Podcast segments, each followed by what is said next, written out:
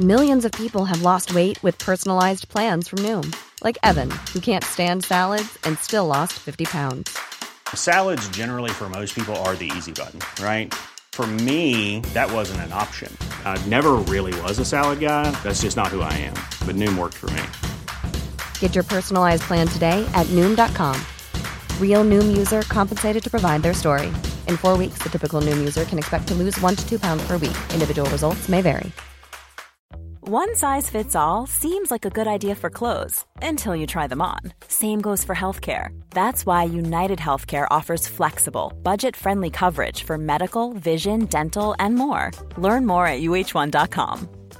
This is Paige, the co-host of Giggly Squad, and I want to tell you about a company that I've been loving, Olive and June. Olive and June gives you everything that you need for a salon quality manicure in one box. And if you break it down, it really comes out to $2 a manicure, which is absolutely insane. It's also so easy to get salon worthy nails at home with Olive and June. The difference between how your nails used to look when you did them yourself and now with the Mani system is a complete game changer. The best thing about Olive and June too is it's a quick dry. Dries in about one minute, lasts for five days, and full coverage in up to one to two coats. Visit oliveandjune.com slash perfectmani20 for 20% off your first system. That's oliveandjune.com slash perfectmani20 for 20% off your first system.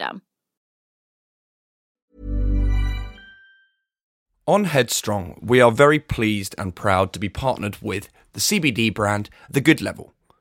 Now, I've been taking CBD for about 18 months to maintain my mental well being, but it's been very difficult to find a brand that I can trust because there's so many faceless foreign brands out there and you're not sure what you're buying or how it's sourced.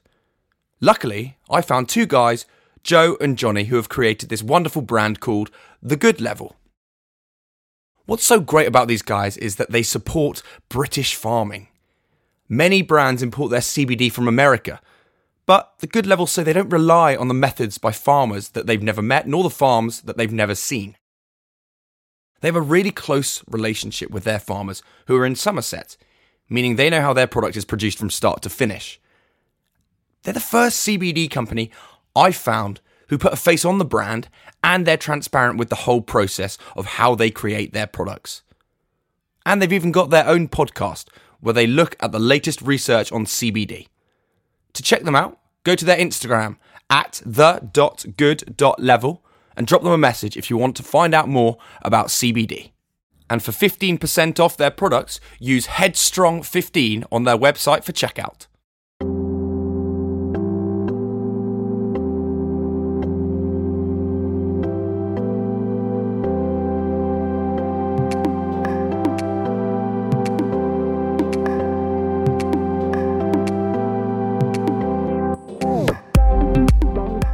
Rolling. We are back. It's season six, and it is great to be back.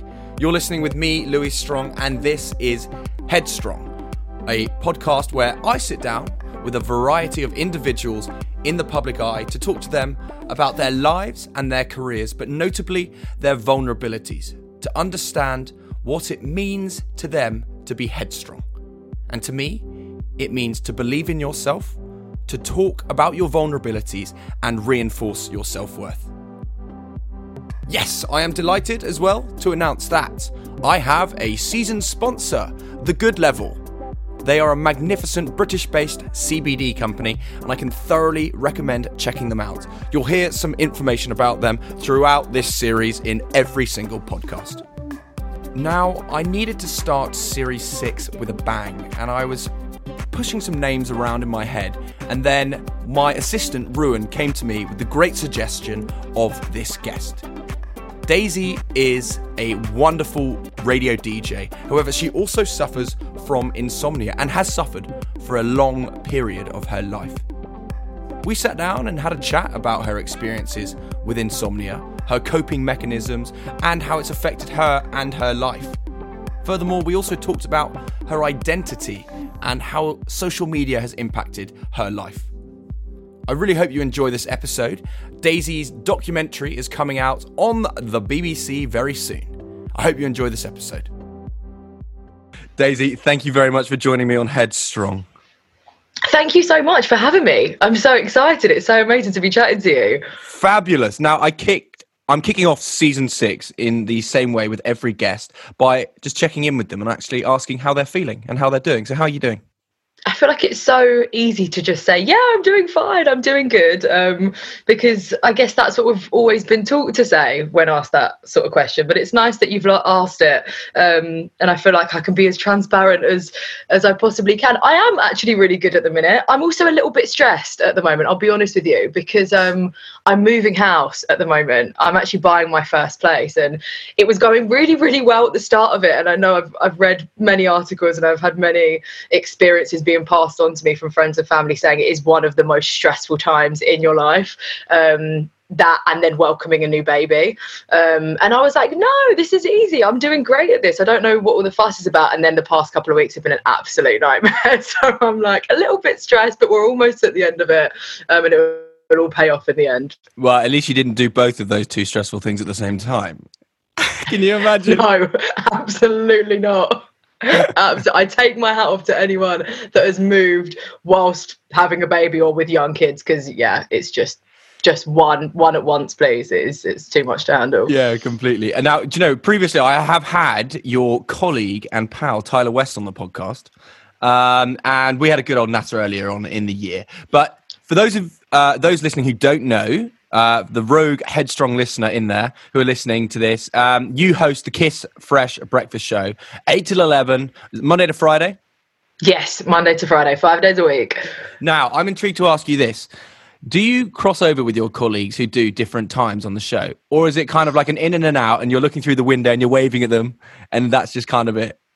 Do you know what? It's a bit of both. And sadly, obviously, over the past year since COVID, a lot of us have been recording our shows from home and, and in the studios at different times. So we do miss each other so much. And I think what is amazing about Kiss, and unlike any other place that I've worked at before, um, we are really one big family. And I know that's so cliche and, and cringe to say, um, but we have the most incredible boss who is really at the helm of the entire station, the, the entire network. And she's she's been so amazing at really bringing us all together. And everyone that works at that station is absolutely incredible. And so we haven't seen each other as much as we would like to have over the past year but when things are sort of back up and running and when we're all back to our normal show times um, we definitely take advantage of going for drinks and having big nights out and other than that at, the minute it is sort of a wave through the window um, but there is always love for everyone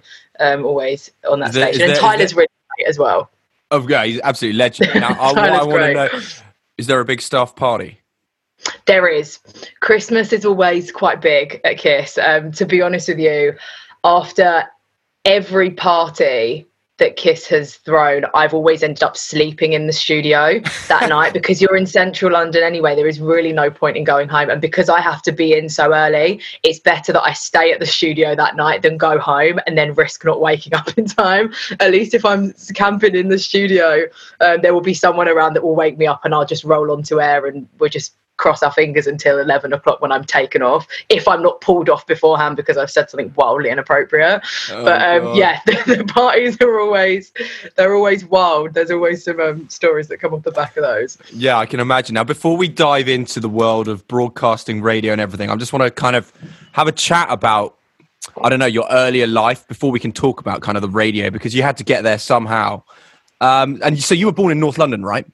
I was North London, born and bred. I feel like it's a place that I'll never leave leave either. As I said, I'm, I'm buying a place, and I was looking. I, I, sort of somewhat looked all over the place, but then South London feels like the other side of the world, and I'm like, do you know what? I'm just going to be here until the day I die. So yeah, North London. I grew up in Southgate, Enfield, Winchmore Hill. Um, so it was, you, yeah, it was great. And you grew up with your mum and your sister, right? So how much do you remember of that kind of like those formative years and how important it was kind of just being that kind of group and that family together? I think for me, the one thing that I can take away from my childhood and the thing that I appreciate the most is the fact that I grew up quite independently. My mom was really big on giving us a lot of independence.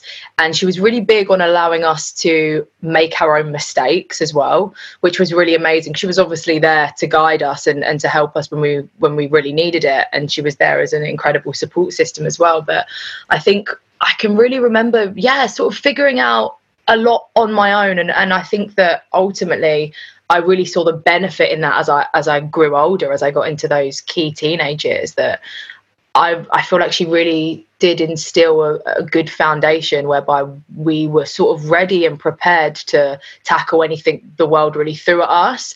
Um, and I yeah, I'm really appreciative of that. And I think that's the thing that I probably take away the most from my childhood. I was just very independent. I was also I also grew up around a lot of adults as well. Um, my mum has and had and still has an amazing group of friends and i was always um, i kind of played the agony on i'm very very close to my mum um, and i was uh, growing up as well and so i would sort of get involved in the mothers meetings and i would sit around the table whilst they were drinking glasses of wine i had my little j2o and i would dish out you know relationship advice and i would get involved in all of the conversations and i think that sort of set me up a little bit um, for life as well. I, I, I, did grow up in quite an adult environment, and so I was exposed to. I would say I was exposed to um, some some more adult conversations that actually really set me up really really well to sort of, as I said, tackle things later on in life. I had quite an adult head on some young shoulders,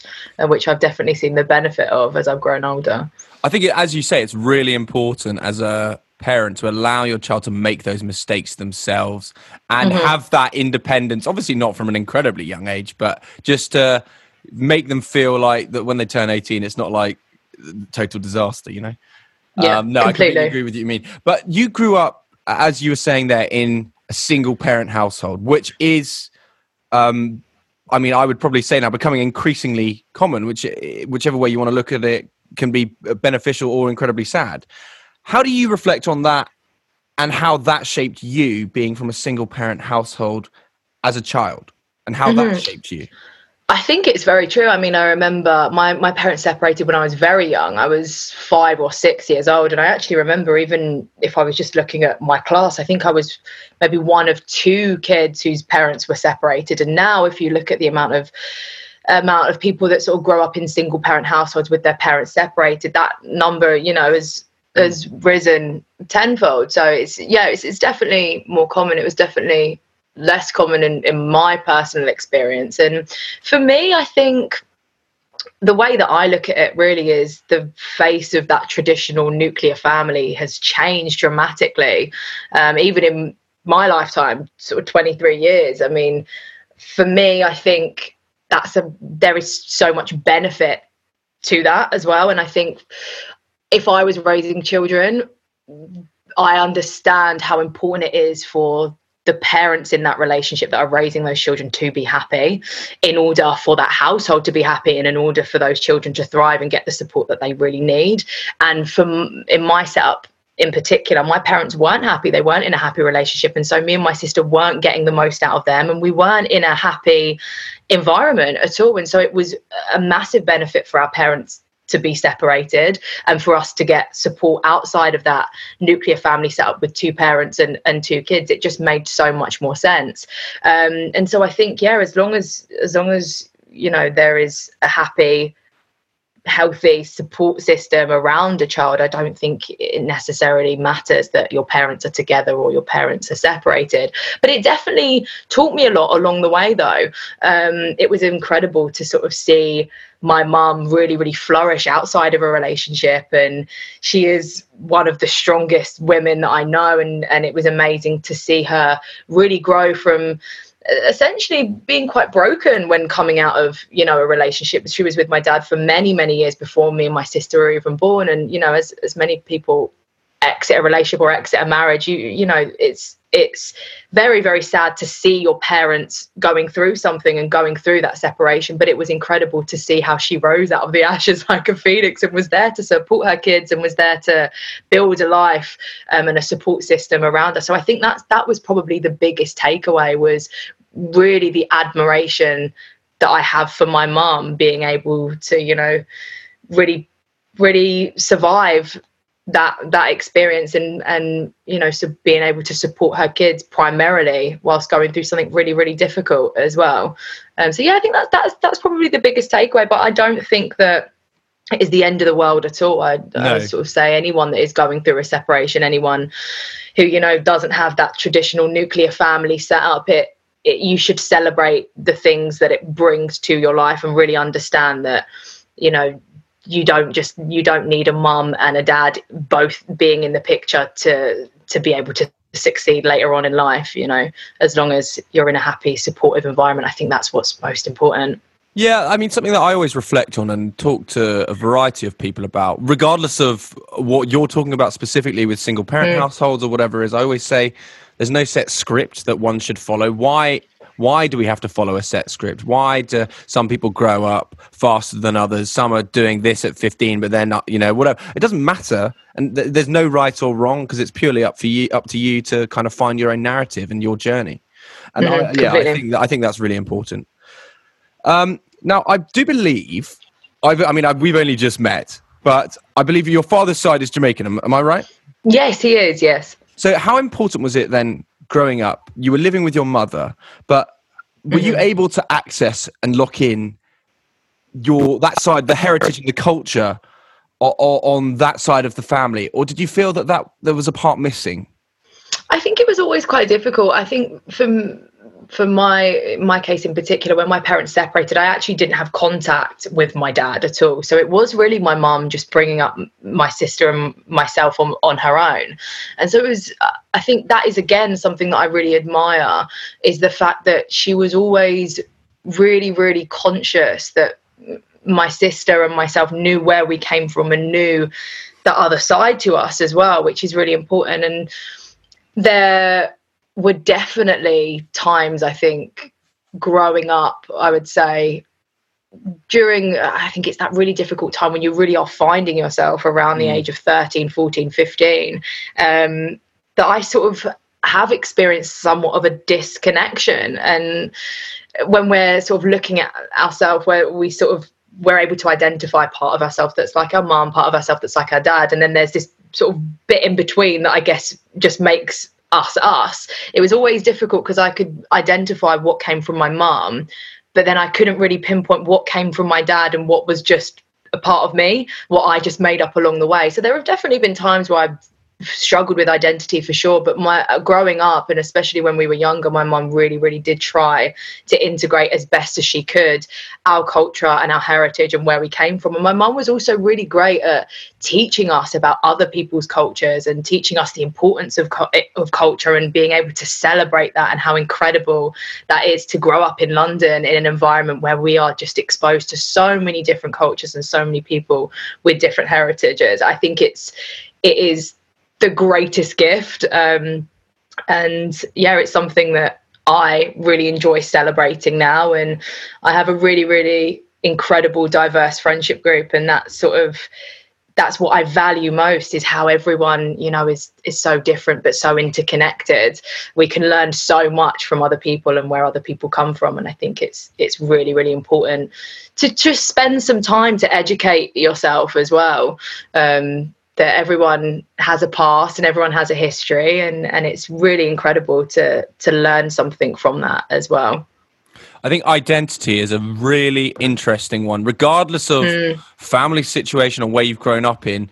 Uh, because, uh, especially actually increasingly so with kind of social media and stuff and influences of other people, I think I would find it really difficult being 13, 14, 15 at this at this time now growing up because there's so many external influences trying to pull you in different directions. I don't know about mm-hmm. you. I mean, I'd find that really difficult. I mean, and then think- with the with the mixture of you know for, for yourself with the, the the cultural side of things like you probably did want to learn more about it and your mother sounds like an amazing woman and she was doing the best of her abilities to inform you of all these cultures and what a place to grow up in london as you say so so diverse but yeah i mean that it's a tricky one all round yeah i i cannot imagine what it must be like growing up or going through school life with just the the exposure to social media nowadays. I mean, I I was at school. I feel like I'm so old. I'm only 23, but things just change so quickly. And I mean, I remember being sort of 14, 15, 16 and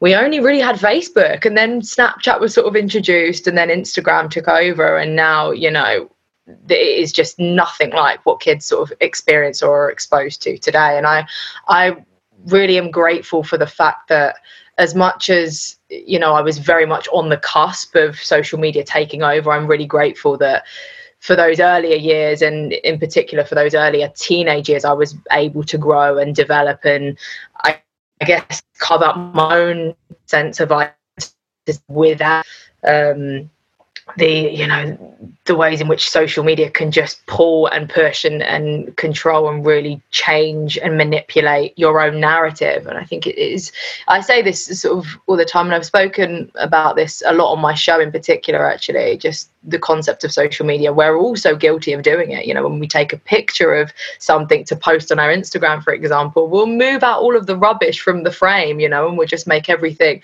look clean and perfect. It doesn't mean that rubbish isn't there. It's it's literally just out of shot it's really important to remember that everyone else is doing exactly the same thing and and everyone else has you know a certain amount of crap that they move from the frame in their day-to-day life. It doesn't mean that it's not there it's just not you know immediately in view to the public. And it's really important to remember how similar we all are and how how we're all self-conscious in our own ways about certain things. And it doesn't matter how glossy and how perfect someone's life appears to be you're always going to show the best version of yourself. But i do feel as though in saying that i do feel as though we are sort of on a turning point with social media whereby we are embracing and we are celebrating more of the realness and we're sort of bringing forward more of what we are used to pushing behind the camera and I, actually also saw as well um, they've now given you the option to remove likes on instagram which i think is amazing really? because yeah I'm yeah so there's now, right now, there is now a setting um, whereby you can remove your likes on instagram which i think is amazing because instagram should be a place whereby it's just people being creative, sharing whatever they like, and it shouldn't be for you know it, it, we shouldn't have the pressure of appealing to other people. It should be you know your own cv it should be your own space to get creative. And and i and i think just you know we're so obsessed with numbers and and with with the concept of just worrying about what other people are up to. And i, I think it you know it it shouldn't be like that. And I, and so I do think there is sort of a turning point now that I'm I'm seeing. And I really really hope that sort of continues in the future. Um, it, it starts with us but it also you know should be a massive incentive for you know these social media platforms to be able to push from the forefront too. Yeah, definitely. In fact, one of the things I, I kind of say something similar to what you say, mm. uh, in the sense of pull, like pulling things out of the lens. I always say there's a lot more behind the behind the camera than what's in front of it. And mm-hmm. the thing that I always point out to people is, I talk when Love Island comes around again, and people talk about that being an accurate representation of reality. But then you see the photo of the where they are in the world, the view, the, the, everything behind the scenes, the cameras, and then that's the stark reality of what's going on. It's literally mm-hmm. there for your entertainment. There is no depiction of reality in there whatsoever, really. Um, yeah. And it, yeah, so and that's a really interesting thing about that in the Instagram likes. I'm definitely going to explore that because I think it's really yeah. unhealthy. People become obsessed with the number of likes. However, I completely agree with you. It's there for content creation for yourself ultimately. Mm. you should mm-hmm. use that to for yourself and and kind of share what you want to share. It doesn't matter what other people think of you at the end of the day. No not at all. I now, completely agree. talking about identity then what would you say to somebody as a piece of advice who is struggling to find themselves and, and struggling with identity what piece of advice would you give them? I think it's so important. I think identity goes hand in hand with self worth, and it's so important to know your self worth and know how much you can bring to the table, but also know how incredible it is for you to be here right now in this specific moment in time and how much you've been through as well. I always, I think for me, one of the greatest lessons that I think I sort of learned along the way, I'm not sure anyone anyone taught me this in particular, I think I sort of learned from experience, was that experiences that you have in life good and bad shape you as a person and they make you as a person. Um, and i think you, you have to celebrate how incredible you really are and it's so easy to you know want to sort of carbon copy or or base it, just just the world that we live in it's just so easy to compare and to to tear ourselves down. And it's and it's awful. It's it's really really awful. But you are really incredible. And i think self-worth and identity they sort of go hand in hand. Um, but learn about yourself and learn about how incredible you really are. Um, learn about your heritage. Learn about your history. Um, take some time away as well. I think that's something that we don't do enough. Um, I think we really force socialization on ourselves. And I know there is you know people are filled with fear of missing out but it's really good mm. sometimes to stay in and just get to know yourself have a bath watch a movie do some cooking do some things whereby you're really just taking time to build that meter back up. I, I see things quite visually, and when I, I love socializing, and my job is so social, and I love being around people. It's the reason that I do what I do. But I do feel as though when I don't have those moments whereby I check in with myself, I see this meter of energy that just goes down and down and down, and I never want it to hit zero because when it hits zero, that's when I start to encounter some problems and my my mind and my mental state goes into a place where I'm not happy and I'm I'm not secure.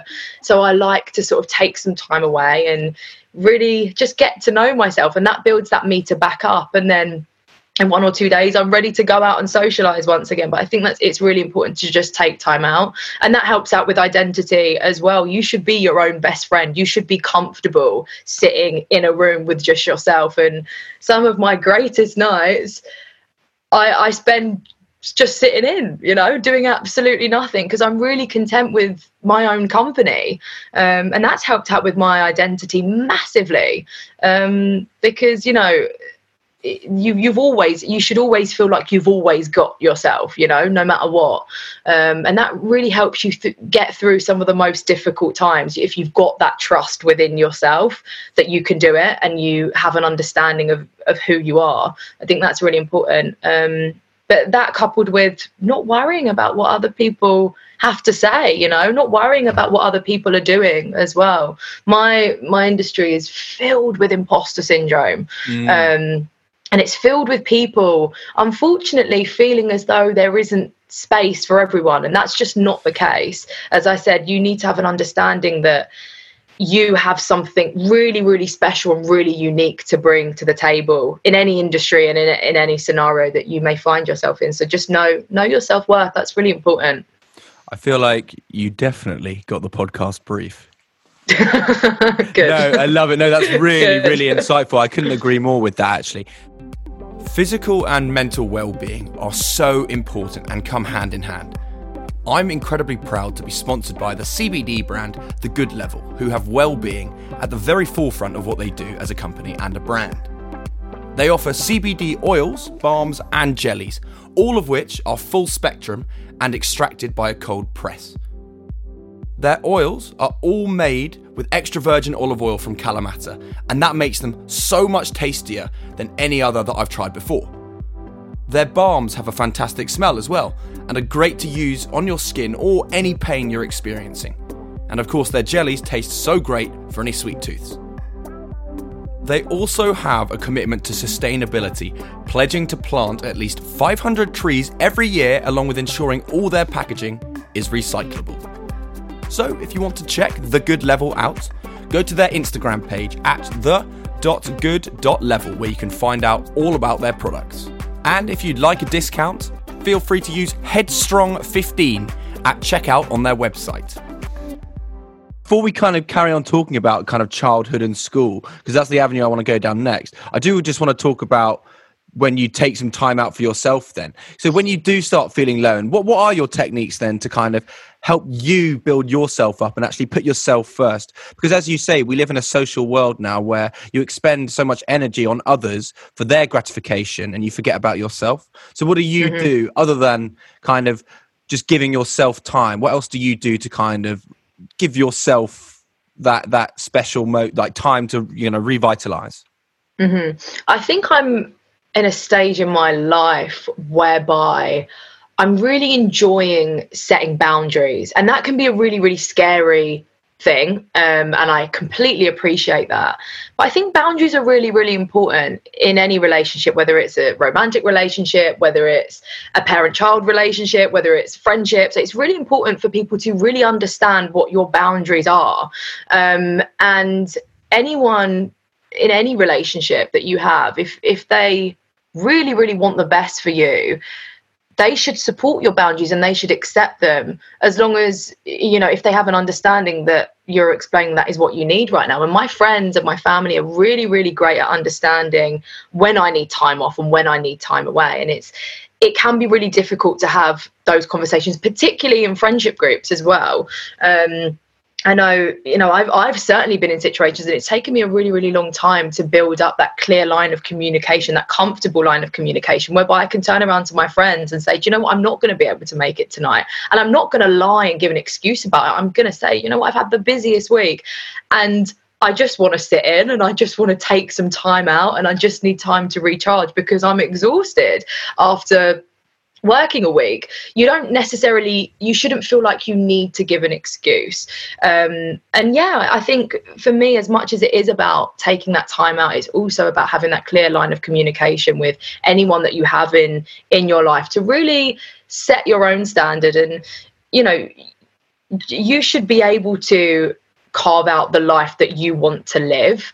Um, and the people around you should be able to be there to support you in able to do that. And I, I think for me, clear communication is key. Talking is key. Um, and and that includes having uncomfortable situations. And sometimes when you are setting boundaries, those conversations be uncomfortable at first, but once you have set those boundaries, that communication just flows. It, it, just becomes, you know, very, very natural. And I think that, yeah, as I said, I'm at a stage in my life, I'm still not perfect at it. Um, I still find myself wanting to make excuses or feeling guilty. But ultimately, I've sort of learned you should never feel guilty about, you know, taking care of yourself. Um, equally, as well, I, this is something that I've learned over the past few years in particular.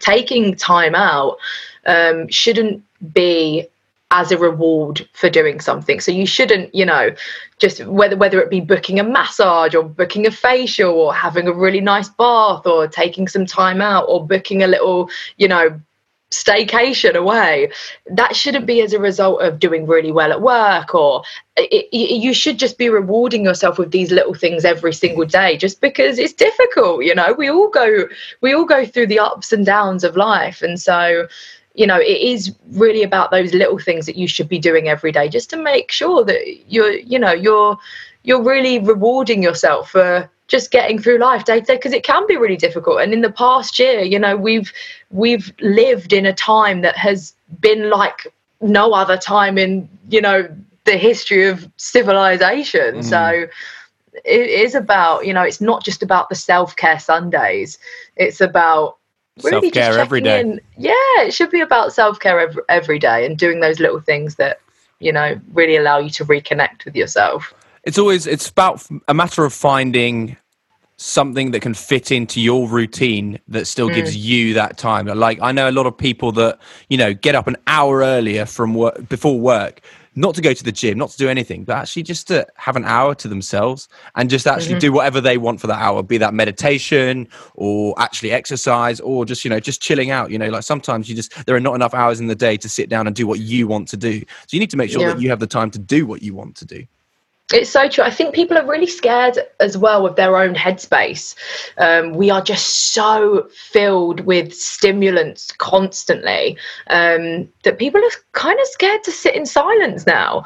Um, and I actually find the most comfortable relationships that I have, me and my best friend, when we meet up, we are very comfortable to just sort of sit there in our own silence. And and that's really it's really nice. And I'm very comfortable to sort of sit at home now in my own silence as well. I really enjoy that, that sort of clarity to just really think and just really enjoy the, the sort of environment and the situation that you're in without having to be stimulated by the TV or social media or scrolling through our phones. It's just nice to sort of just relax and just you know soak in the atmosphere yeah i agree there's a lot of white noise and as you mm. say a mm. lot of stimulus Um, and actually, there I, I always say there's probably two different types of silence. You know, that there's that one where you are like, I don't really know you, and now this is awkward because we don't know what we're saying. And then there's that comfortable silence where you're just mates over there or whoever it is, and like you don't need to say anything because you know you're just content. And that's the word Yeah. I would use. And it's that's that's really nice. It's a very pleasurable experience.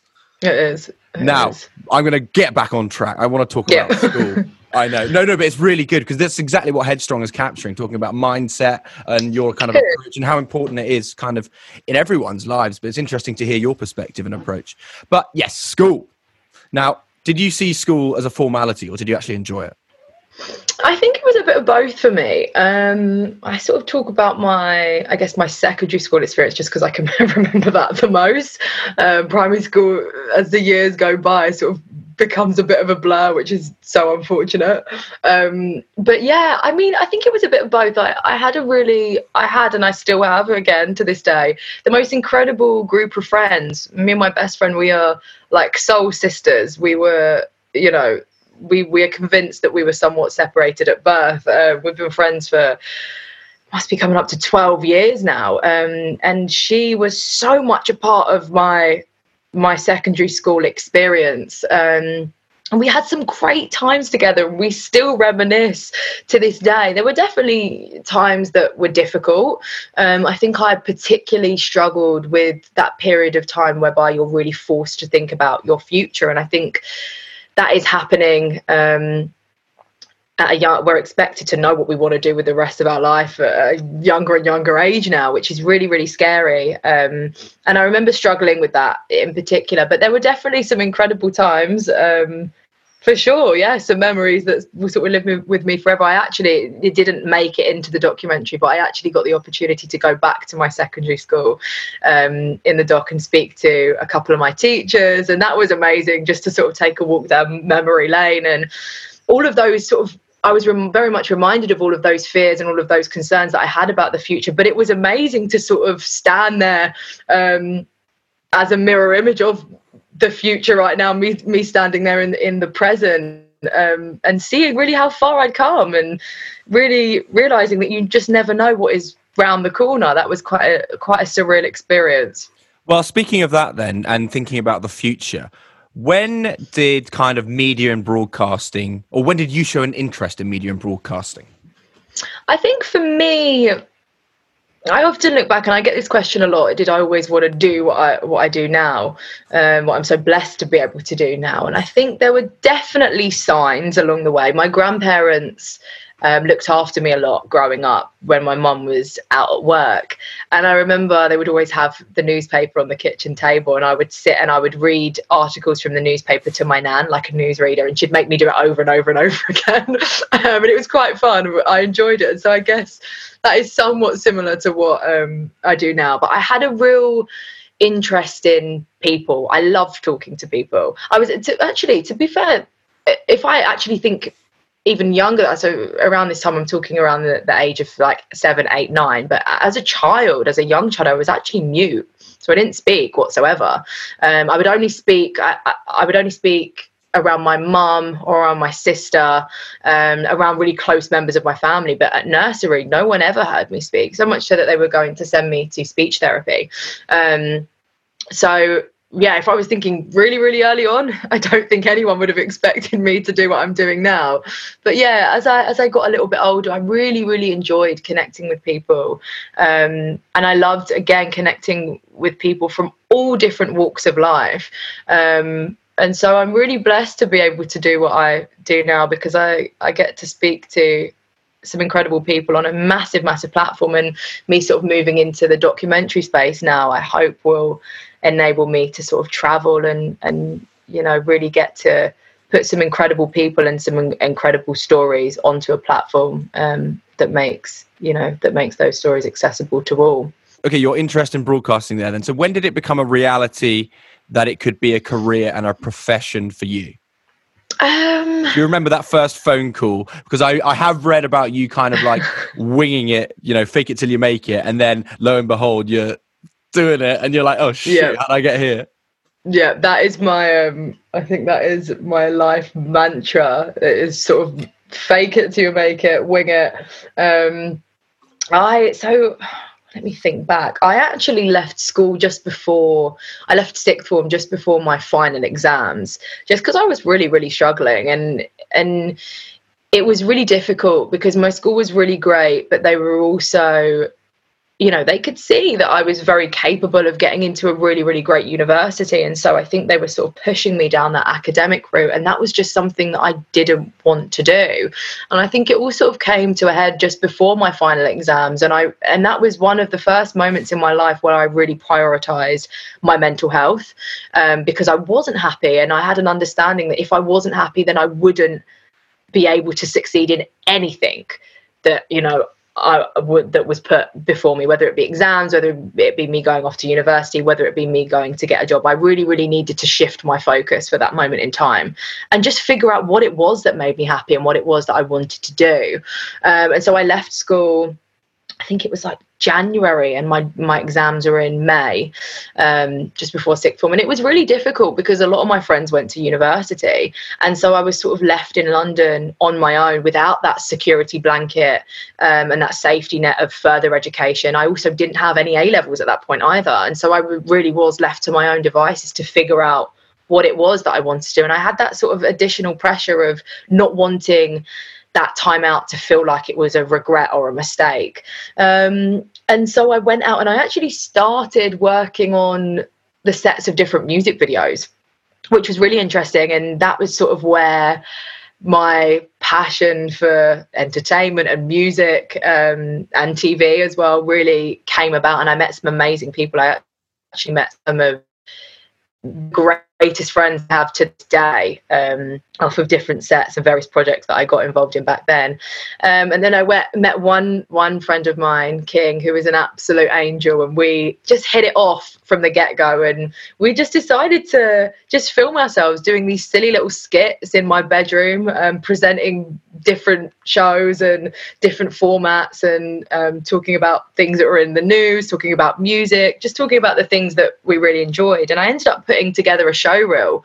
Um, and I went down to different production companies different radio stations, Kiss included, um, different TV channels, and I just gave them. It was like a Vimeo link to this show reel that I um that I made myself, um, and I think I bribed a couple of receptionists to just try and get it upstairs to the relevant person, and then I think it was about three months later, I got an email in my inbox um, from someone at Channel 4 from 4 Music um, offering me to come in to do a little screen test and they said, Oh, do you have experience in auto cue? And obviously I lied and I said, Yeah, I've never seen an auto cue in my life. And so I turned up and I, you know, did what they wanted me to do. And then as I got off the train traveling home, um, and I got reception again on my phone, I got an email to say, We'd love to have you. And I ended up um, hosting, it was live TV as well. So I threw myself completely oh in at the deep end.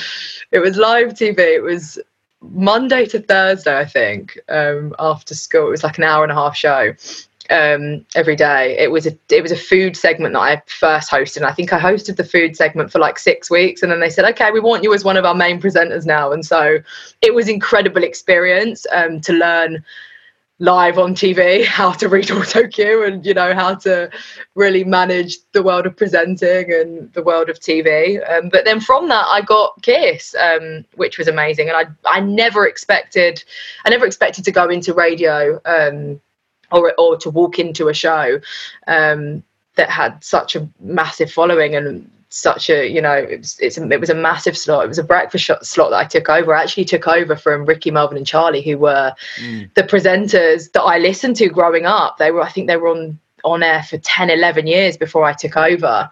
Um, and i do remember i, I screen tested a, a, a, couple of times and not screen tested I, I, guess i did a couple of demos at kiss a couple of times and i wasn't told what show i was going to do at all. Um, and then me and my manager um, we we went in for a final meeting and we just got a piece of paper slid across the table saying yeah you're going to be taking over the breakfast show and he kicked me so hard under the table. I think we were just sort of went white in the face shell shocked and we actually didn't accept the job offer straight away.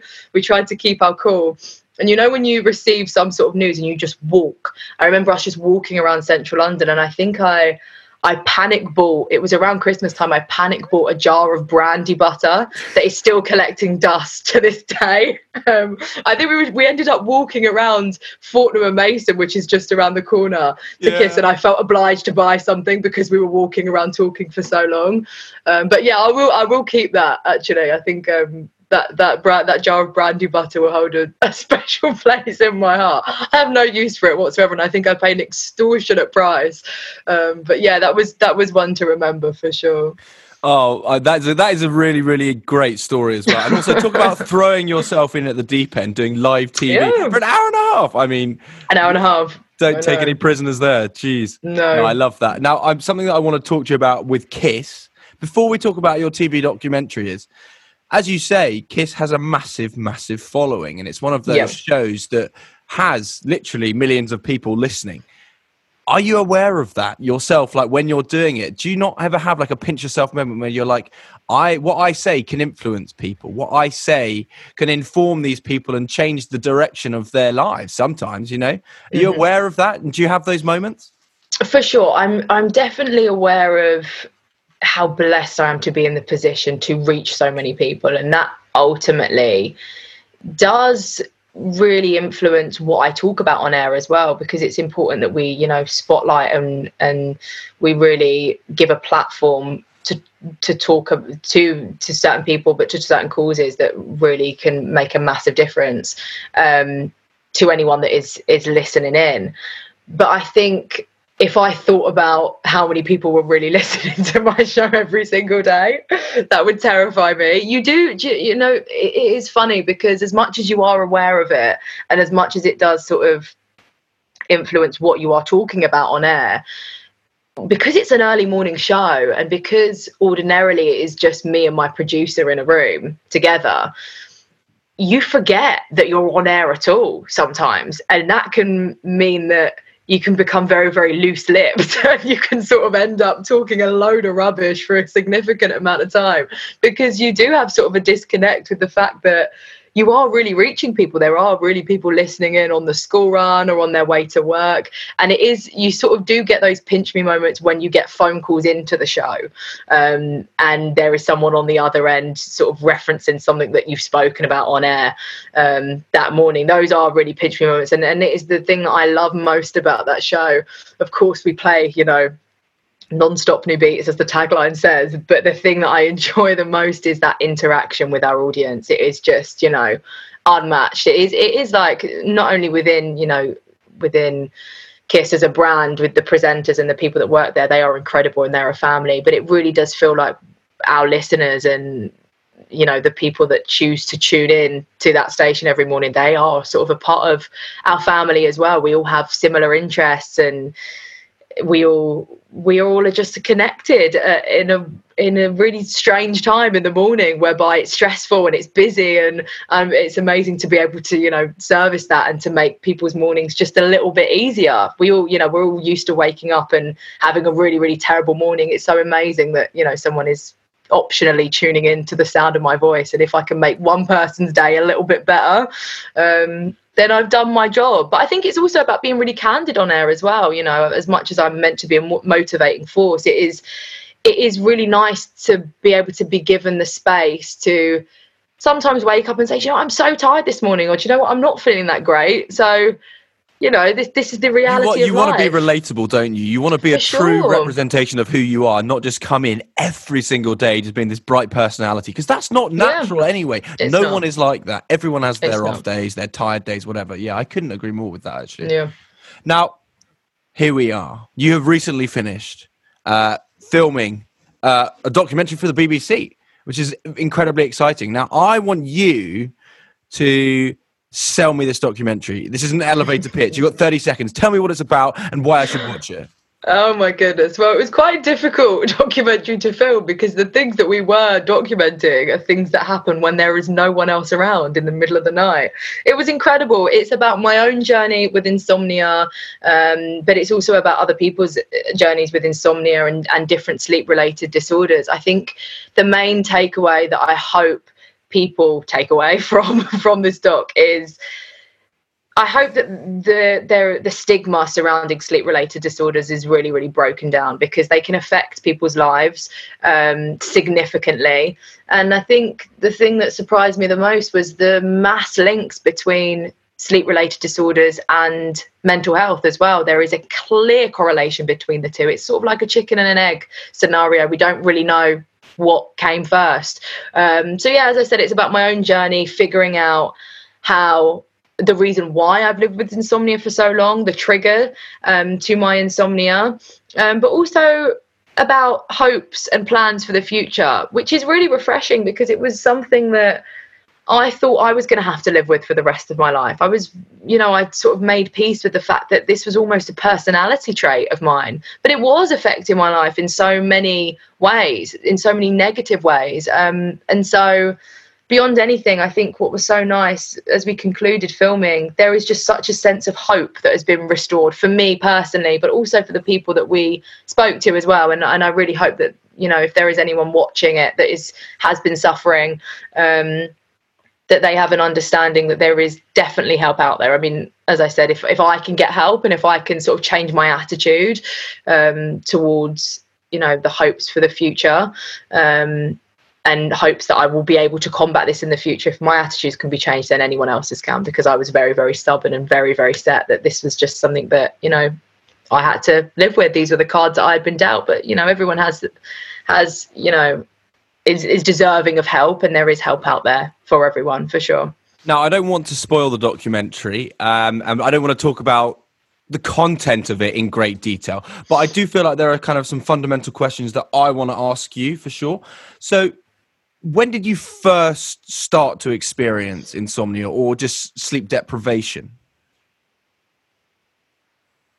I'm quite an interesting case because I first started experiencing insomnia at the age of nine. So it was very, very young. Um, and I've obviously dealt with it for a really long time. And so that's why I guess it did feel like somewhat of a personality trait to me. I'm, I, I am more used to living life with insomnia than without. Um, and, and, that can make getting help almost a, a scary scenario to walk into uh, because you are really walking into the unknown at that point. Um, so, yeah, it's, it's been a while. And for me, I think I saw the most benefit um, when I really identified the triggers to my insomnia. And those triggers can come from all different places. They can come from the, the, some of the people that we met. They came from exam stresses. Um, some most recently came from lockdown. I mean cases of insomnia and sleep related mm. disorders have skyrocketed. It's so shocking. And it, and it particularly in particular affects young people in that age bracket of 16 to 24 um, and there isn't one quick fix that helps all. Um, different things will work for different people, but I really found that talking therapy um, actually really helped for me. And when when I sort of figured out that root cause, um, I did. I have seen since a, a massive um, a massive increase in the amount of hours that I'm getting each night, which is just great. So great. I'm someone that is very used to running on four hours um but sometimes as little as 30 minutes sleep. So it was really i had a really really chronic case. Um but it's nice to see some movement in those numbers for the first time ever um, for as long as i can remember. So you talk about that verbal strategy there then. So you're mm-hmm. talking to somebody openly about your experiences, what you what's going on, probably your thought process as well what other activities and strategies have you been made aware of? But most notably, what has worked for you other than talking to somebody? So there's a really practical therapy. This is called CBTI therapy, which I was actually introduced to um, by Ruan, who was someone that we spoke to who also suffers with insomnia. And that is all about tracking your sleep and it's all about practicing good sleep hygiene. Um, so it's a very practical way of looking at sleep. Um, and it is about manipulating the numbers and the amount of sleep that you're getting mm. each night and the time that you're going to bed um, and that i think it's a, I believe that it's the only therapy that is regarded at the minute uh, medically to help out people that suffer with insomnia mm-hmm. um, and it has some incredible results and i've definitely it's something that i still do to this day um, and I've definitely seen the benefit of doing so. But of course, there are there are so many other things that um, you can do to help out um, your sleep. I think that the thing that really affects people the most anyone that sort of suffers with insomnia is that anxiety and those negative thoughts and feelings that you can have towards your bedroom in general. Um, your bedroom and my bedroom in particular turns into a really, really scary place at night. I really enjoy spending time in my bedroom in the daytime, um, but at night time, it's it's a place that I I tend to avoid. So little things like you know scented candles and pillow sprays and lighting, all of those things can really, really help. I guess minimize the anxiety um, and keep you in your room for longer, making that room feel like it's a safe space, um, and that can ultimately have a knock-on effect to how well you you you have how well you get to sleep at night as well. So there are many many different things that work for different people. I would say mine. I've seen benefits, the most benefits with a mixture of all of them together. But for me personally, that talking therapy, sitting down with the therapist is uh, I've seen the biggest benefit. And that was a scary process because I've been in therapy before and it was something that I did not enjoy at all. Um, but I think it, it, that was definitely one of the biggest hurdles I think I overcame in the documentary was my fear of really talking to someone and welcoming someone in. Um, but I've seen massive benefits to it for sure. And that's another thing, but just with mental health in general, it's very liberating to talk about things. It's very important to realize that you don't need to keep everything locked in your head the whole time. You are yeah. allowed to get things out there and talk about it. So I suppose in that similar breath then, did insomnia have an effect on your mental health? It did completely, and I, as I said, it's quite difficult to pinpoint what came first. Um, mm. And we sort of looked at different scientific studies as well that showed people that suffer with different mental health disorders just you know as a byproduct suffer with insomnia as well and and sort of vice versa. So it is difficult to pinpoint but absolutely. Um, i was previously in therapy when i was around 14 years old. Um, i was diagnosed with depression and it was something i hated being in therapy. It was in fact i almost look back at my time in therapy as an additional traumatic experience. Um, it was awful and it wasn't it wasn't voluntary at that point and i think for me i had a really really skewed idea that therapy me speaking to someone else was me handing over control and, and so weakness. it took a long yeah yeah for sure mm. um, and it felt like I, I, guess because I had such a bad experience previously, um, which made me feel very, very out of control of my own body and my own emotions and my own decisions, I thought that opening up to any therapist in the future would make me feel the same way. And that's just not the case. You know, there are so many different therapists out there, there are so many different options.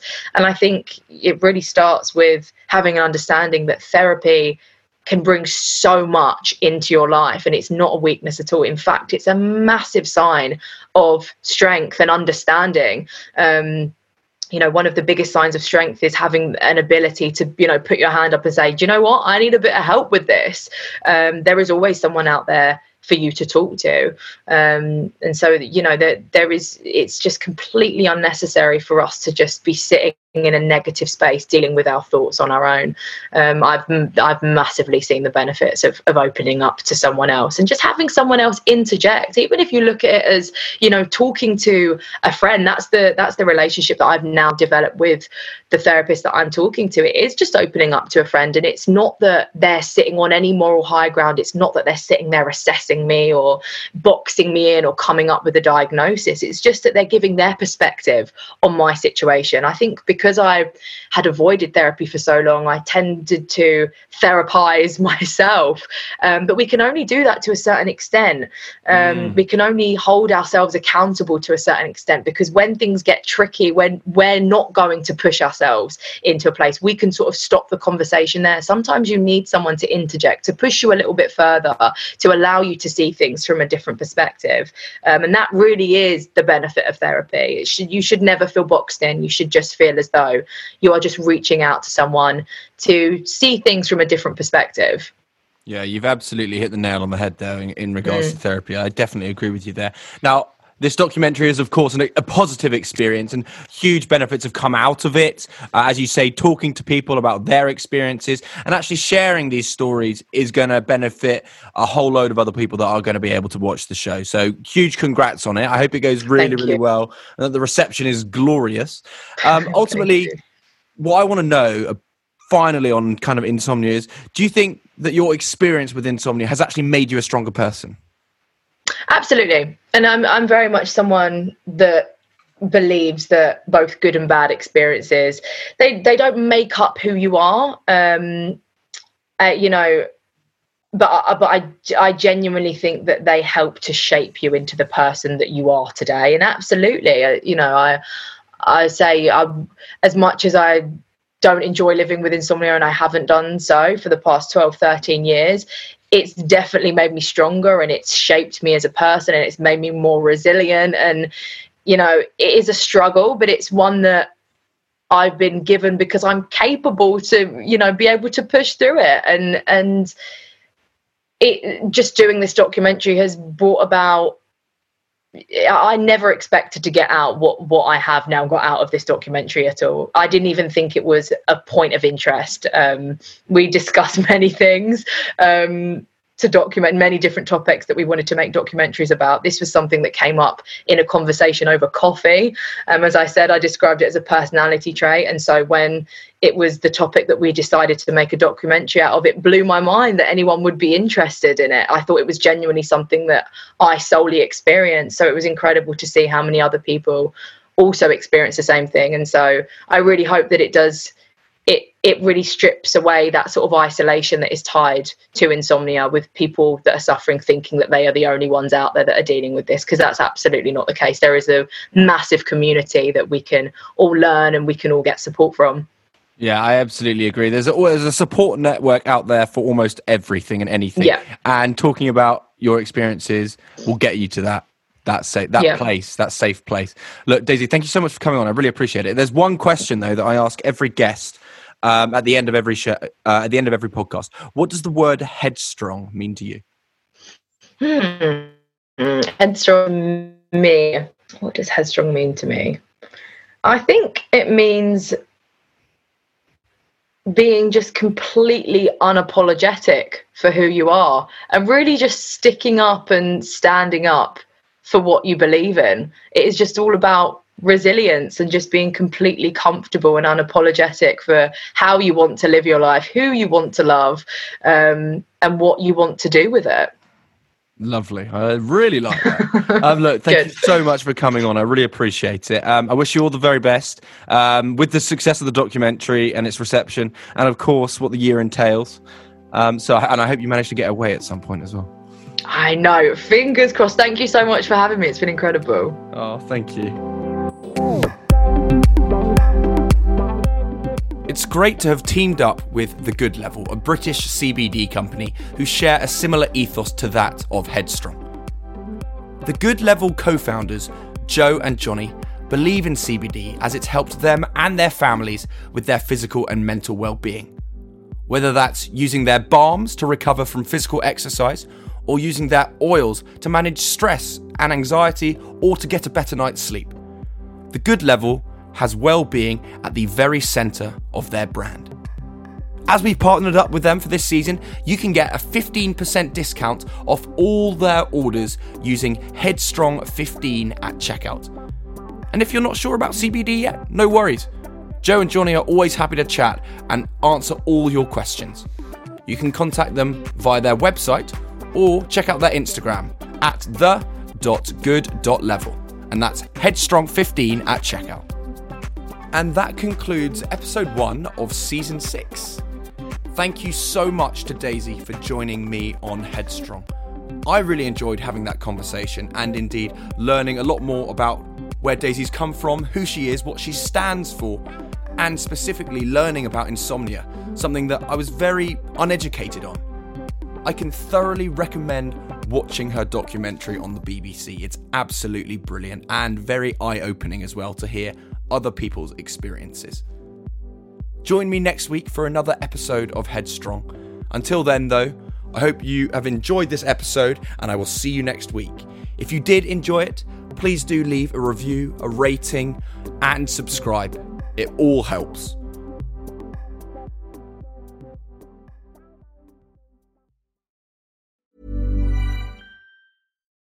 Why don't more infant formula companies use organic, grass fed whole milk instead of skim? Why don't more infant formula companies use the latest breast milk science? Why don't more infant formula companies run their own clinical trials? Why don't more infant formula companies use more of the proteins found in breast milk? Why don't more infant formula companies have their own factories instead of outsourcing their manufacturing? We wondered the same thing. So we made ByHeart, a better formula for formula. Learn more at byheart.com. Hi, I'm Daniel, founder of Pretty Litter. Cats and cat owners deserve better than any old fashioned litter. That's why I teamed up with scientists and veterinarians to create Pretty Litter. Its innovative crystal formula has superior odor control and weighs up to 80% less than clay litter. Pretty Litter even monitors health by changing colors to help detect early signs of potential illness. It's the world's smartest kitty litter. Go to prettylitter.com and use code ACAST for 20% off your first order and a free cat toy. Terms and conditions apply. See site for details. Hey, it's Paige DeSorbo from Giggly Squad. High quality fashion without the price tag? Say hello to Quince. I'm snagging high end essentials like cozy cashmere sweaters, sleek leather jackets, fine jewelry, and so much more. With Quince being 50 to 80% less than similar brands. And they partner with factories that prioritize safe, ethical, and responsible manufacturing. I love that. Luxury quality within reach. Go to quince.com slash style to get free shipping and 365 day returns on your next order. Quince.com slash style.